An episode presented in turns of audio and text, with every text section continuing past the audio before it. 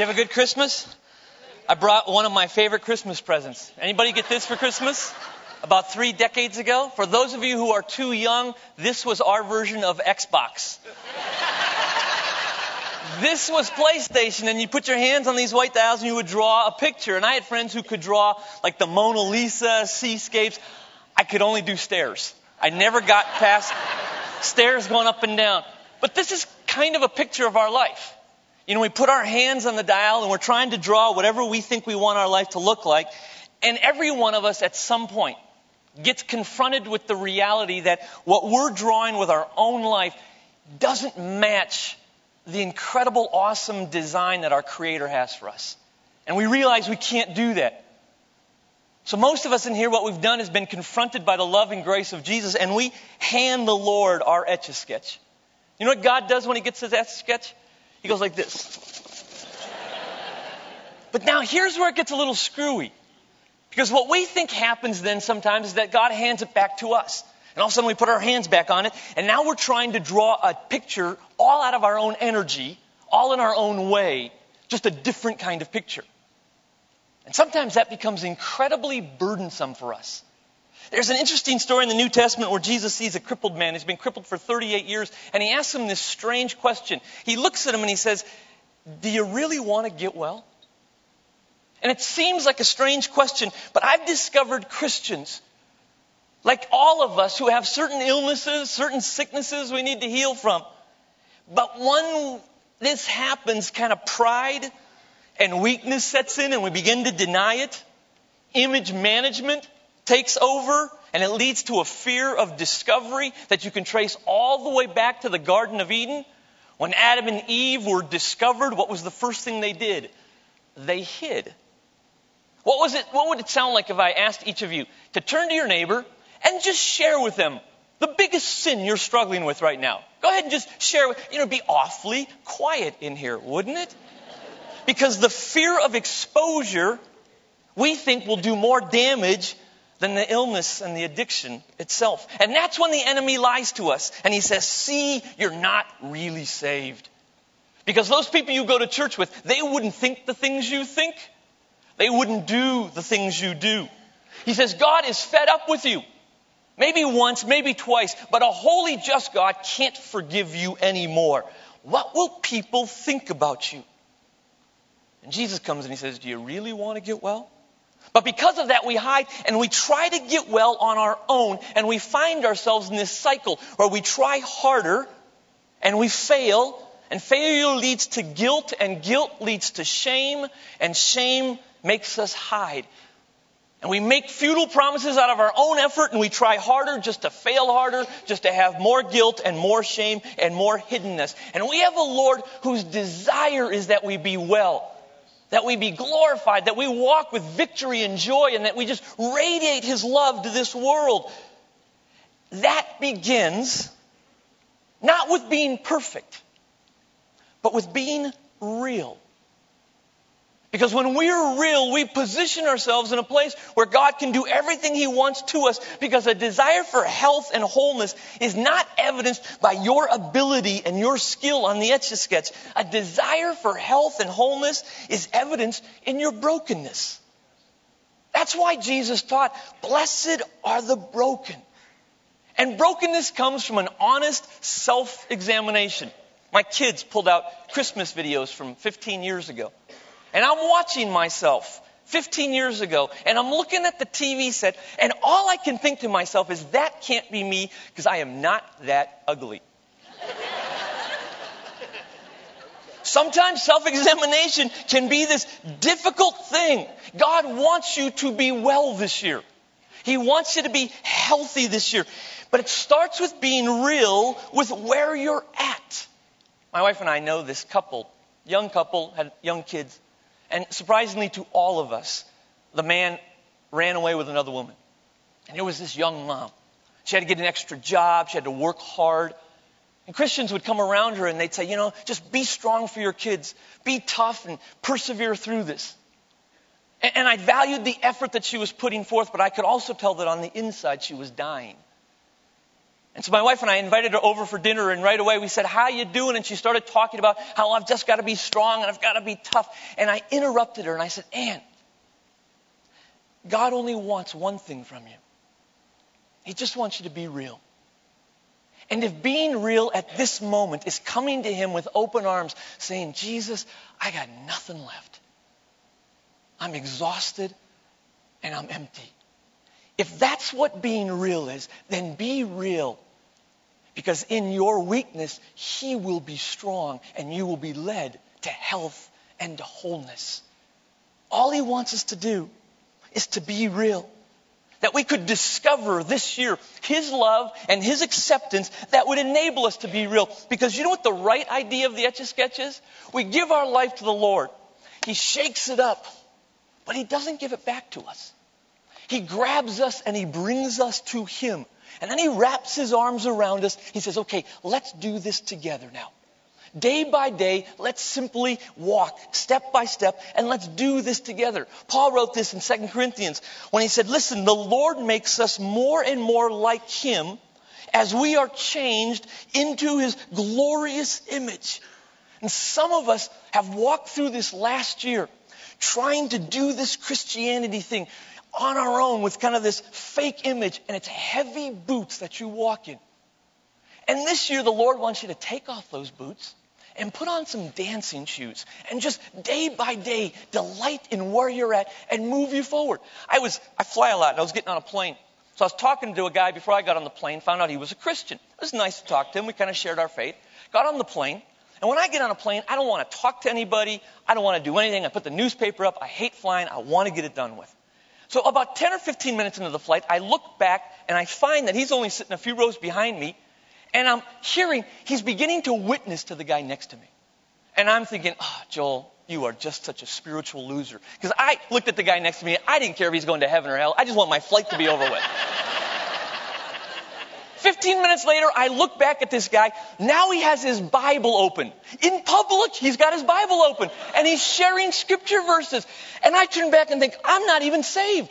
I, I'm not going to open my Bible in public and show it to people. I look back 15 minutes later, true story.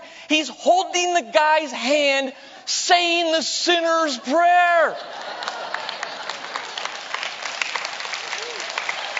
If I was trying to do Christianity on my own, I would walk out of that plane with such a burden, with such heavy boots, saying, Joel, you are such a loser.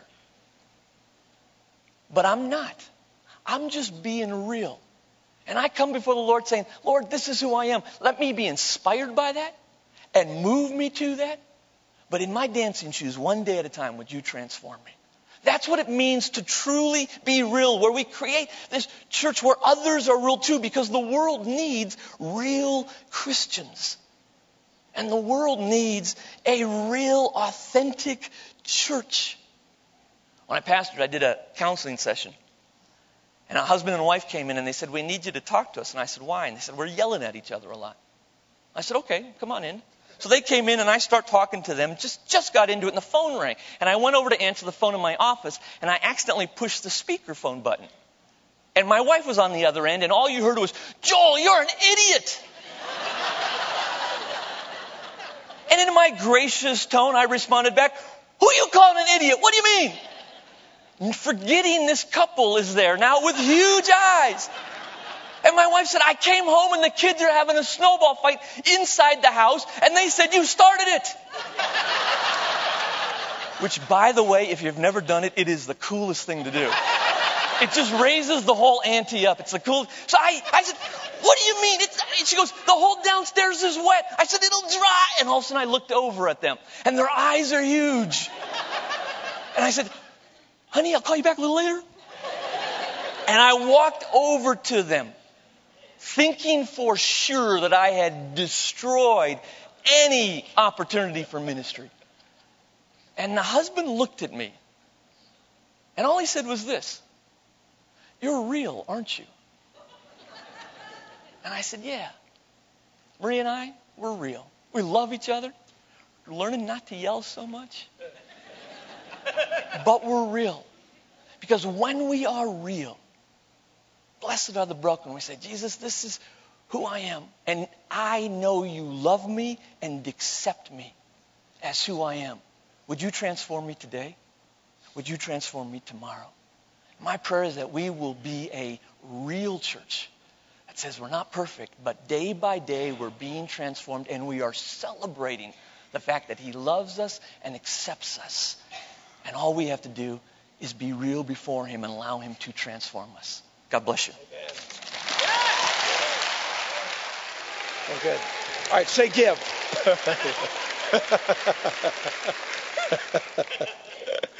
uh, for those of you that don't, hey, Happy New Year, everyone. For those of you that don't know, this is my wife, Gail, 31 years. Stand up, honey. Say hi. Well, just wave anyway. she woke me up in the middle of the light, night last night and she said, uh, I shot you in my dreams. And I said, I pulled her close. I said, honey, that, that was Mark you shot. So as she was as she was slipping off, she said, "God be praised." I said, Amen. you know, another one of the key values that uh, that's present here at Celebration Church is caught in the word belong. And we want folks to belong here. There are two ways we need to think about this idea of belonging. The first way is that we need to make sure that every one of the campuses that carry the banner of Celebration Church are places where people are welcome that uh, no matter who you are, no matter where you've been from or come from or what you've been through, we want people to know that they belong here. But that takes some discipline. It takes some discipline and a shot of God's love, you know, in your soul. Uh, it's what it takes for you to genuinely appreciate people. Why? Because it's so easy uh, to fall in the temptation of stereotyping people of thinking you know them when you really don't know them based on something external the way that they dress, the way that they carry this, themselves, the way that they talk. Uh, Leo Buscaglia writes, quote, black man, Chicano, Protestants, Catholics, Jews, all you have to do is hear a label and you think you know everything about that person. No one ever bothers to say, Does he cry? Does that person feel? Does, does she understand? Does she have hopes? Does he love his kids? Instead, we let labels master us, but labels are just words. But you, he continues, if you're a loving person, you will not let words rule you. You will tell yourself what this word means only after you find out by experience what it means, and not by believing what other people have told you that it means. End quote. See, we have made a conscious decision here to allow people to belong, a conscious decision to love people instead of just pigeonholing them or judging them with labels or external judgments. Here's a curious statement made by Paul in 2 Corinthians 5 and verse 14. He claims, For Christ's love compels us, or another version says controls us or manages us. What manages you when you look at people? What they look like, how they treat you. But he says Christ's love compels us, it controls us, it manages us because we're convinced that one died for all, therefore all died. In other words, there's some sense that all of us are a community of equals, that we all matter because of the value God put in us by sending Jesus to die for all of us. And Paul continues in verse 16. He says, because of this dynamic, because we're controlled by the love of Christ, he says, from now on, we don't regard people from a worldly point of view. We, we don't just look at people and react to them based upon what we see in the externals. See, God wants us to realize that he loves everyone recklessly and incautiously. And as his representatives, that we're to do the same. Jesus one time talked about how we're most like the Father when we realize that he sends sunshine on good people and bad people. He sends the rain on the just and the unjust, the right and the wrong. It's that, that on some level, God loves people just because they exist. And he calls us as his church to make sure we communicate that sense of belonging, that sense of being valued, no matter how people act, no matter where they're from. God wants us to realize He doesn't love people based on externals of race or nationalism or economic status or intelligent quotients. That, that he, he doesn't want us to think that he cares more for people because they're Americans, that he cares as much for Libyans or Iraqis or Haitians or Afghans as much as he does Americans. And that God doesn't favor doctors over homeless people. And he doesn't favor seminarians over illegal immigrants. That God just loves everyone. God wants us to realize that He loves homosexuals and prostitutes and drug users and abortionists as much as He loves the babies and the grandmas. That doesn't mean He's happy about what people do. In fact, sometimes He hates what people do. But the reason He hates what people do is not because He hates people, but because He knows that much of what we do destroys our lives. And He hates us destroying His creation. God wants us to realize that what, what, what we should do when we see people is, is arrest our propensity to label them and arrest our, our propensity to sort of pigeonhole them, but instead, or see through them. But instead, that we're to, we're to decide to focus on God's perspective. How does God see this person? How does he view them in his heart? The Bible says that God sees us as his image. The Bible says that God thinks a person is worth Jesus. I mean, that he was willing to pay Jesus' life for a connection with them. And we have to ask the question to ourselves what are people worth to us? See, understand this that this is a value that Mark has said that, that, that we as a congregation or multiple congregations need to fall on the sword over. That when you say celebration church, that a big part of that means we celebrate not only God, but people. People matter to God. So they must matter to us. Everyone in this room matters. The good news is you don't have to be anything but open to God to belong here, as Joel was suggesting. We don't care if you're white or black or yellow or green. And uh, we don't care if you're a hand raiser or if you're tattoo friendly or tattoo phobic. You can be a rabid TBN viewer and you're welcome here or a Christian radio listener, or you can be a person who refuses to listen to contemporary Christian music because it depresses you. we even welcome the confused. You may be here and you're thinking, well, I'm missional and evangelical, liberal, yet conservative. I'm mystical, biblical, charismatic, fundamentalist, Calvinist, Anabaptist, Anglican, Methodist, Catholic, green, incarnational, depressed yet hopeful, Emergent, unfinished Christian. Where do I fit? You fit here.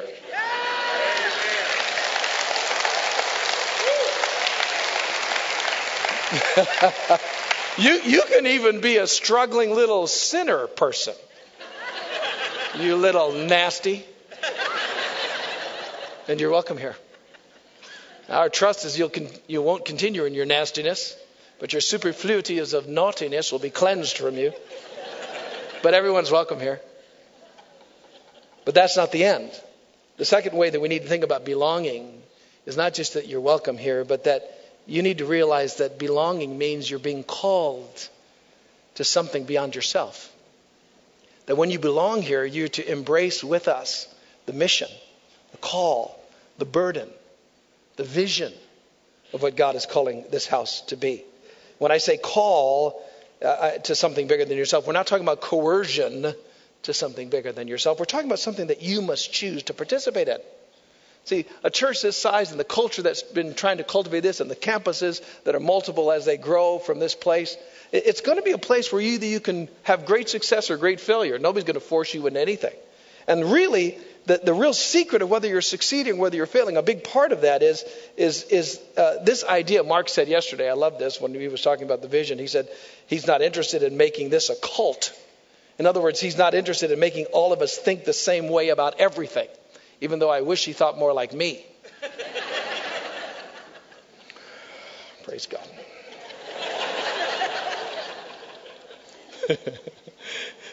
He said that be, he said that really because he respects us and uh, he respects our right to think and cognize and conceptualize and perceive and understand and comprehend and cogitate differently. That, that, that, it is a wonderful place to be when you're a- enabled to think.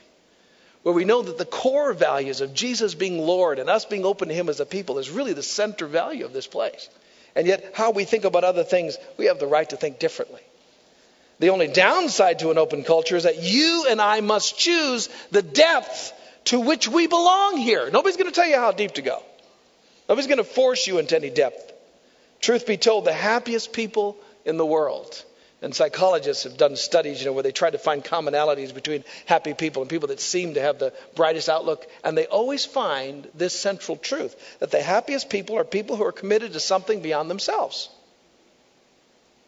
What an opportunity you have to belong here to actually be committed to something bigger than you. You will not be happy here if you make being here just about yourself. If you just come here to get a little shot of encouragement, I mean, you can do that for a while, but at some point, I think you need to push to the place where you lock into this thought this is my house.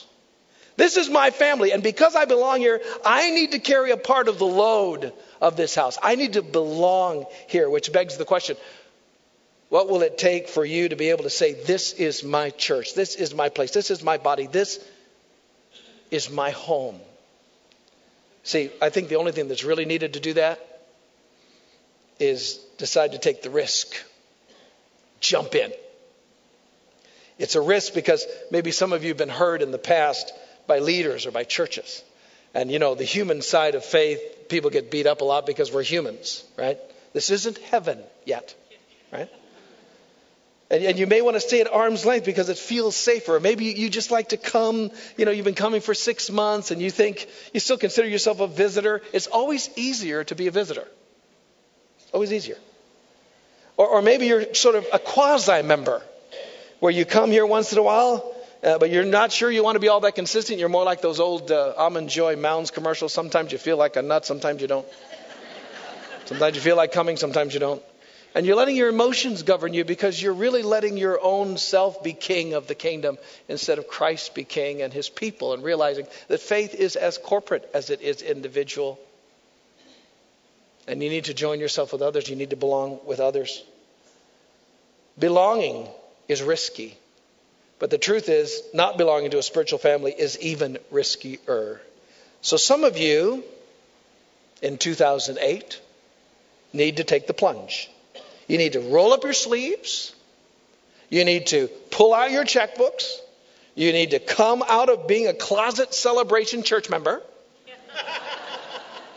to a participating and engaged member of this house because you buy into the fact that you belong. If that's you, don't procrastinate. Jump in, baby. God bless you.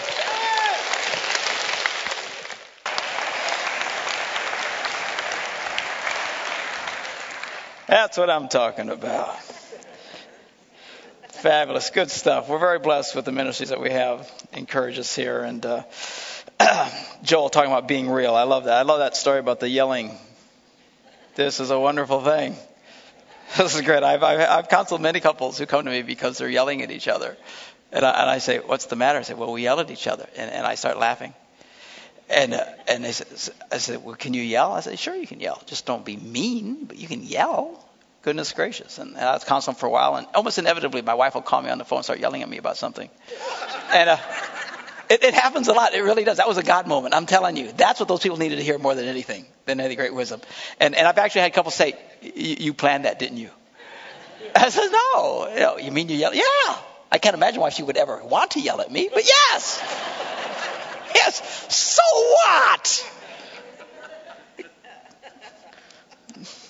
There's, there's people in the church every time I see them. Oh, just about every time I, see, I ask them, "Are you still yelling at each other?" And they go, "Yeah." I said, "Great, praise God, keep it up. You'll be fine. So what? Just don't be mean. Don't be nasty. Being real. Actually, that's the easiest part for me of the three. I got to be honest with you, and, and I tend to be a little bit too real.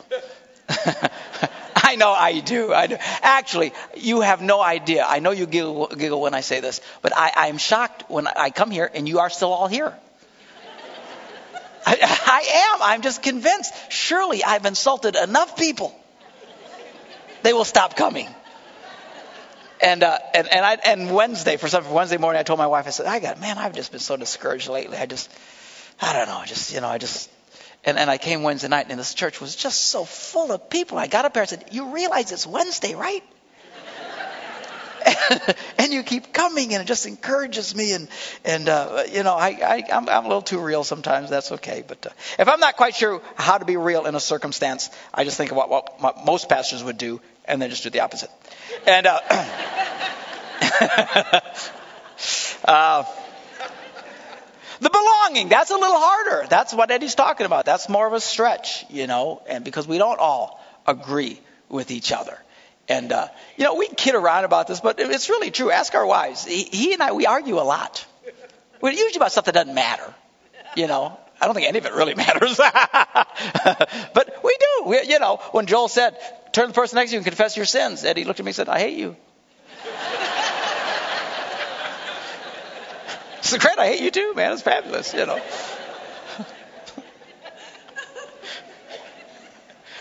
We don't really hate each other. We don't agree about it. So what? Sorry we don't agree about everything. Oh, Pastor, if we disagree with you, you yell at us from the pulpit. No, no, just that people get over the line and get mean and demanding and critical about it. That's the only time. I have people disagree with me all the time. I just thought, where's Marion Ross? I just saw her. She's going to die, me even mentioning her name. Where's little Marion? Raise your hand. Where are you at? Maybe she's hiding. Maybe she's down on the, uh, the campus. Great, wonderful, sweet little lady. She just before the service, she sat down. We had a nice talk, and she talked to me for a half hour while she absolutely disagreed with me about a certain subject. But she was respectful and kind and wonderful and great, and it was fabulous. You know, at the end, she said, "I know you still don't agree with me." I said, "Yeah, you're right." but I have more respect for her. I'm at least more sensitive to her concerns and stuff. I said, Marion, this is beautiful. This is the way we should be doing stuff. People saying, look, we don't all agree. But you know what? This is a church where we don't all have to agree about everything, especially things that don't really matter. There are some things that really do matter. Jesus Christ, the Son of the living God. You know. The Bible being the Word of God. You know, not everything's clear in the Bible. It's just not. You know, Paul, read the writings of Paul. It's hard to understand what he's talking about half the time. I love Peter because in Peter you can write, read where Peter writes, Paul, who knows what he's talking about half the time? You know, it's great. Even Peter couldn't understand him half the time. Know, we don't figure it all out. That's okay. But we can still belong. A little bit harder. But uh, of the three, the be real, the belong, and the becoming, the becoming, that's really, that's the hardest. That's really the hardest because uh, it requires something that most of us don't have a lot of, and that's patience. James, first chapter, verse 4, in the King James, he says, I love the way it words this. He says, Let patience have her perfect work. You've got to let patience have its purpose. Well, I can't. I can't. I'm too impatient. But being impatient does not speed along the process. It's like people who are, you know, they're pushing the elevator button. They're just coming unglued. You know, it's, it's not a pump. It's not going to come any faster. Well, I can't be patient, but it doesn't speed it up. If you will just let patience say, okay, look, I'm going to chill. It's okay. I'm not there yet. We're not there yet. I'm, I'm going to chill and just let patience have its perfect work. God can do his work in you. But rest assured, being impatient or patient, either way, does not speed the process along. When it comes to becoming what God wants you to become. It just takes time. You know, it's easier to, to let patience have its perfect work when you realize that the dream that God has put inside of you came from God. He has that dream for you. He knows you're not there yet. He gets it. You know that, but He's continuing to work in you. Just the stance, the logic. If, if God has given you the dream, that we, He will help you achieve that dream. But you have to understand, there's usually a big time lag between the dream and the reality. And most people come unglued because we don't get it right away. Um, you even read about it in the Bible. Joseph, you remember Joseph, you know, with the Technicolor dream coat, whatever the deal was. You know, God gives him this vision, and he has this dream of, of he is being the one who's helping the whole family, and all the families coming to him for help. And he shares with his family this incredible dream. I'm sure he thought it would happen right away. But it didn't happen right away. In fact, all the brothers got really ticked off at him. They were going to kill him. So instead of killing him, they sold him into slavery. This was the nice version. We won't kill you, we'll sell you. Thanks, guys.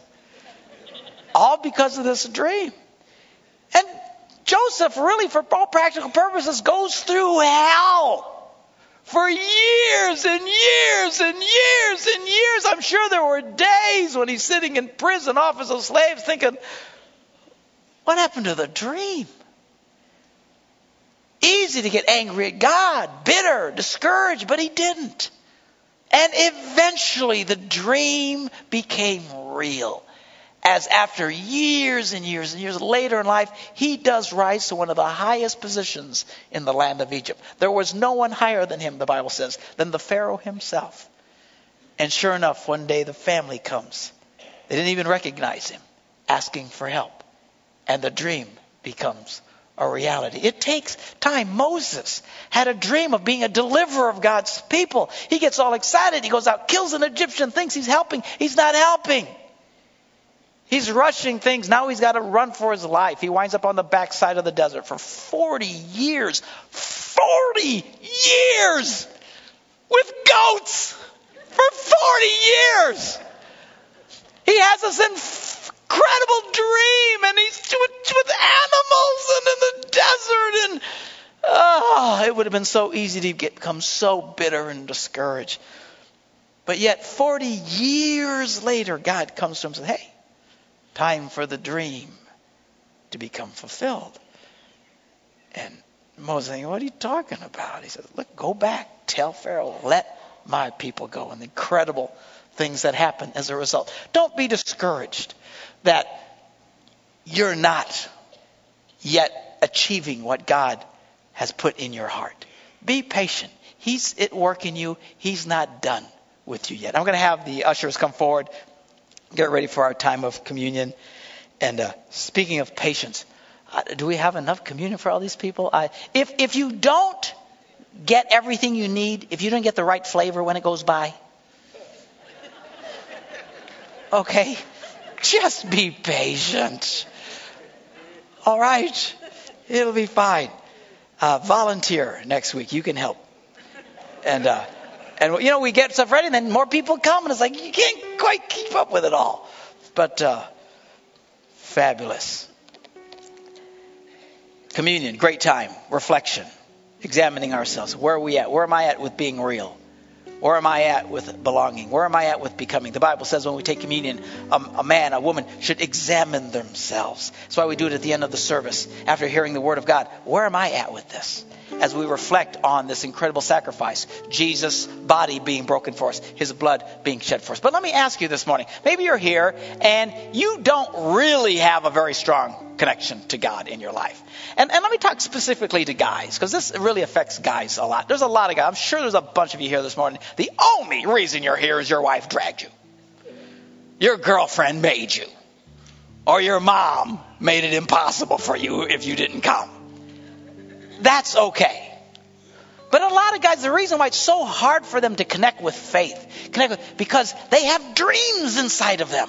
They have dreams and visions of what they want to do with their lives, what, their li- what they want their lives to become, and they don't see God as being part of the dream. And, and church seems irrelevant to you. I get it. In fact, some of you are convinced church is a dream killer.